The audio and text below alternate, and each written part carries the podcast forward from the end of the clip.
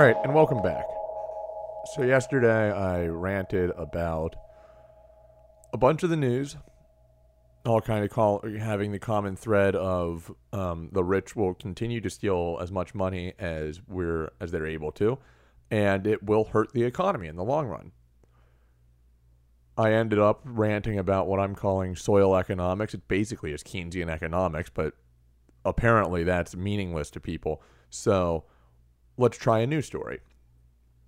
One that has a you know some roots in nature, no pun intended. And part of that was was you know we have to forgive everyone's student debt. There's research that's just come out, and it's a it's very sound economics as far as I can tell. And so, what does the Trump administration come out with? A program, a budget that uh, it's a $4.4 trillion budget plan that, among other things, intends to do away with student loan forgiveness. So, the exact opposite of what I would propose as a working uh, model for the economy. And I I know people who would disagree with me because they're they they've bought into the neoliberal consensus about how the world works and internationalization and globalization and all this and and the, the necessity of non-governmental organizations including private companies um, in this whole economy.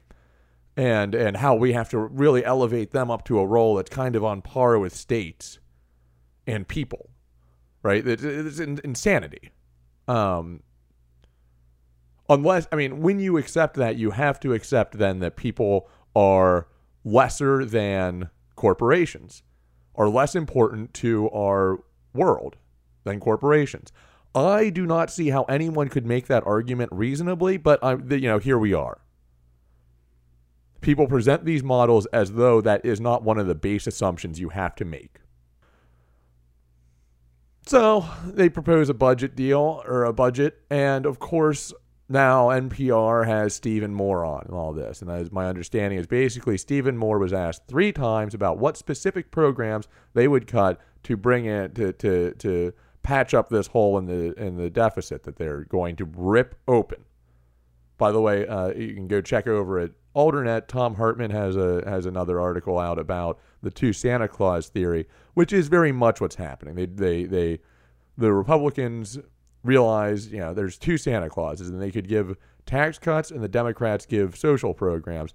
And what they decided back, you know, half a century ago is basically they were going to kill the Democratic Santa Claus. They were going to use their Santa Claus to kill the Democratic Santa Claus. They were going to give tax cuts to the rich, drive a giant hole in the deficit, and then as soon as the Democrats get into control, demand that we that we that we cut all of our spending and cut all of our social programs and or they cut the social programs right up front and then when the democrats get in and there's a massive deficit they they cry and and and and moan that oh oh no we can't we don't have the money for that. We have to raise the, the military budget for a trillion dollars so that we can build infrastructure so that your taxes can build infrastructure in afghanistan and africa. You can pay tolls for the infrastructure we want to build back home but we have to have that military budget because if we aren't fighting wars everywhere else in the world, that world that those wars are going to come right back home, and we don't have enough soldiers back home anymore, or at least not ones well enough trained. I assume that's the case since we're deploying our national guard to Africa. So I I, I propose soil economics to fix all this stuff. As, as, a, as a very loose rubric to help fix all this stuff.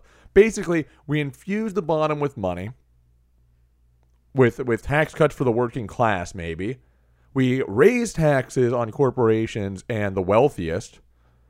You know, the first one, the easiest one, there's two that are really easy to do. One, you put a you put a, a, a tax on high frequency trades on Wall Street. High frequency trading is is is one of the things that that that is why the market is so volatile and why it is absolutely dishonest to say that the market reflects anything about human nature. So you put a tax on high frequency trading, it can be very low tax, a fraction of a cent. And because of the frequency of those transactions, you rake in the money. The second thing you do is you scrap the cap on the highest earners for Social Security. Who have there are those who have already stopped paying in for Social Security this year. because they've hit their, their year long cap. And the problem is, those billionaires, those millionaires, will still collect their Social Security. There, are, there might be one or two good ones, a few of them who say, oh, I don't need that Social Security check, but it's very few of them. If they were to say that they didn't need the Social Security check, then they could also say, we don't need that tax cut. They'll collect Social Security all year after they stop paying into it two months, three months in. What else do they want to scrap? Medicaid, Medicare, Social Security. They want they want to you know cut those apart and start privatizing them. They want to sa- slash food stamps to create this is this is amazing, right? This is Mick Mulvaney. Quote What we want to do, what we do is propose that for folks who are on food stamps, part, not all, part of their benefits come in the actual sort of and I don't want to steal anybody's copyright, but a blue apron type program where you can actually receive food instead of receive the cash. Mulvaney said it lowers the cost to us because we can buy at wholesale prices where if they have to buy it at retail. It also makes sure that they're getting nutritious food. So we're pretty excited about that. Okay, that last part is a lie. It does not ensure that. Because the government, uh, we've seen it before, especially with Republicans in control, they just start trying to, to redefine what, what is a fruit and what is a vegetable. Is ketchup a vegetable? Is two servings of tomato paste on a pizza make it a vegetable? Uh, you know, these are questions that apparently Republicans know. I would say it's all bullshit.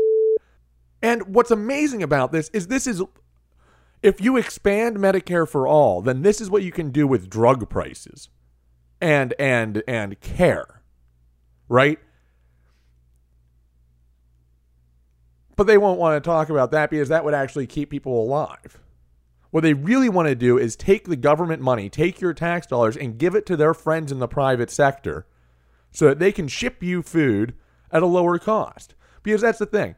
The wholesale costs are still making are still profitable for those companies. So what he's making money he's basically saying is that okay, so yeah, we're going to we're not going to give you the money that you're not allowed to use on you know it's a limited use that you're allowed to have you use uh, a, a supplemental nutrition assistance program. So they want to cut it by 17 billion dollars in 2019 and then 213 billion dollars over the next decade. And I'm sure they want to write a provision in there that forces you to get drug tested before you can get your cans of food from their buddies. And the drug test will have to come from their buddies too. You can't do this with insurance though, because the insurance lobbies have way too much power. They won't they won't they won't have this negotiation. But you know, this is Medicaid, they want to give block grants to the state so they can give it out rather than just provide the provide the insurance basically was what would be happening. It's not the care. Medicare does not actually provide health care, right? It only it stands in for health insurance, and health insurance is nothing but a banking scam, really. At least these days. And as I've said before, it was employer-based health insurance was just a way for uh, for companies to circumvent wage controls in in World War II, and as a way to get uh, I, I, believe there's there were tax incentives for offering health insurance too. So this is this is this is nothing but this is lunacy. This is this is these are the ramblings, these are the proposals of people who either don't understand the economy, that's very likely, or want to drive it into the ground because they want to keep people in a state of neo-feudal desperation. Hmm both of them benefited. No, actually, I mean, the first one, I have every reason to believe that Stephen Moore no, understands how the economy works. Bruce Bartlett, right? Um, he was another one of these guys, like Stephen Moore, I think Stephen Moore might have been at the, you know, I, I, I have to look this back up, but I'm not, I think Stephen Moore might have been at the luncheon when Arthur Laffer drew the Laffer curve on the napkin and slid it over to Donald Rumsfeld and said, hey, we can steal so much money from, oh, they must have not said that. Maybe they did. But this whole idea that as the marginal tax rate goes down, your tax revenue goes up somehow, never, has never happened. Never happened in the history of man. But this is the myth that they still continue to push. Stephen Moore.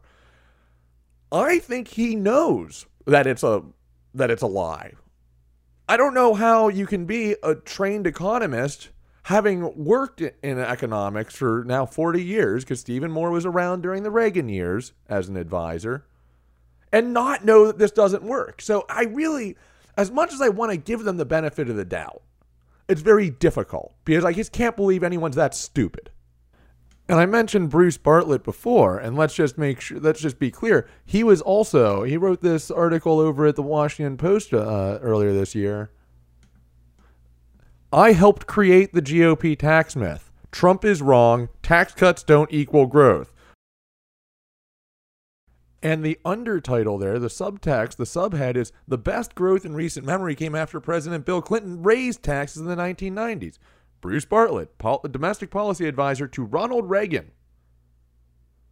This is. So Stephen Moore must realize that leaves basically more likely they know what they're doing in keeping working class, middle class Americans in desperation by scratching out their loan forgiveness, by making sure that, oh, yeah, no, you won't have to wait in line at the government store, but we'll just ship you your food. You don't leave your house or maybe it will be. Maybe it'll be exactly like the Soviet style uh, uh, commissaries that the Republicans are so scared of socialism. You know, it, but now here's what they're proposing a callous half measure of socialism. This budget is the budget of callous cowards. These are these are people who don't care about other Americans don't know any of the people they're actually impacting with these proposals. But they're so cowardly that they have to steal money from Medicare, from our health care, from the from your earned benefits. They have to steal it because they're so scared of the rest of the world that we just have to keep on deploying troops everywhere in places that we are not actually at war. West Virginia National Guard uh, regiment was just sent over to Africa to build infrastructure and provide air support. I didn't realize we were at war in Africa. I knew we've have we've been you know deploying special ops over there for decades now because you know the conservatives love nothing more than to meddle in everyone else's affairs. So one thing I actually almost respect about Ron and Rand Paul is that they are consistent in wanting to, you know, reduce America's interventions abroad. Unlike our president now, who is clearly a liar. Remember when he when he stood up there and you know said that we should we should scale back things this and that and you know maybe we shouldn't be we should be working with Russia and all this and now we are inching closer to a shooting war with Russia as our allies in Israel just do whatever you know with our silent approval shoot down Iranian drones and and operate in Syrian airspace. The proxies are very clear how these are set up. Israel and the United States, Russia, Syria and Iran. Mike Pence, I have every reason to believe, has the same attitude as Ronald Reagan of it is his duty to bring about the end times. Donald Trump is just there's nothing to analyze there. He's he's vain, he's shallow, he's a coward. And as long and he doesn't care what happens so long as the money keeps on pouring in for him and his friends. This was one of my le- less structured rants, but I feel like uh, uh, my, my points are abundant and clear. Trickle down economics is an abject failure. This budget will bury us in debt.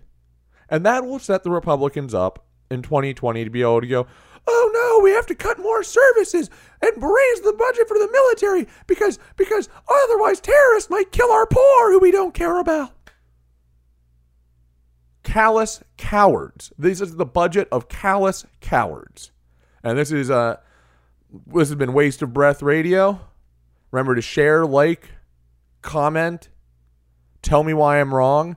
Find me one instance when trickle down economics has ever worked and hasn't resulted in two, three years later, roughly, a massive recession, a massive stock correction, while in between the wealth did nothing but funnel to the top. And tune in next time. This is Troy Miller with Waste of Breath Radio.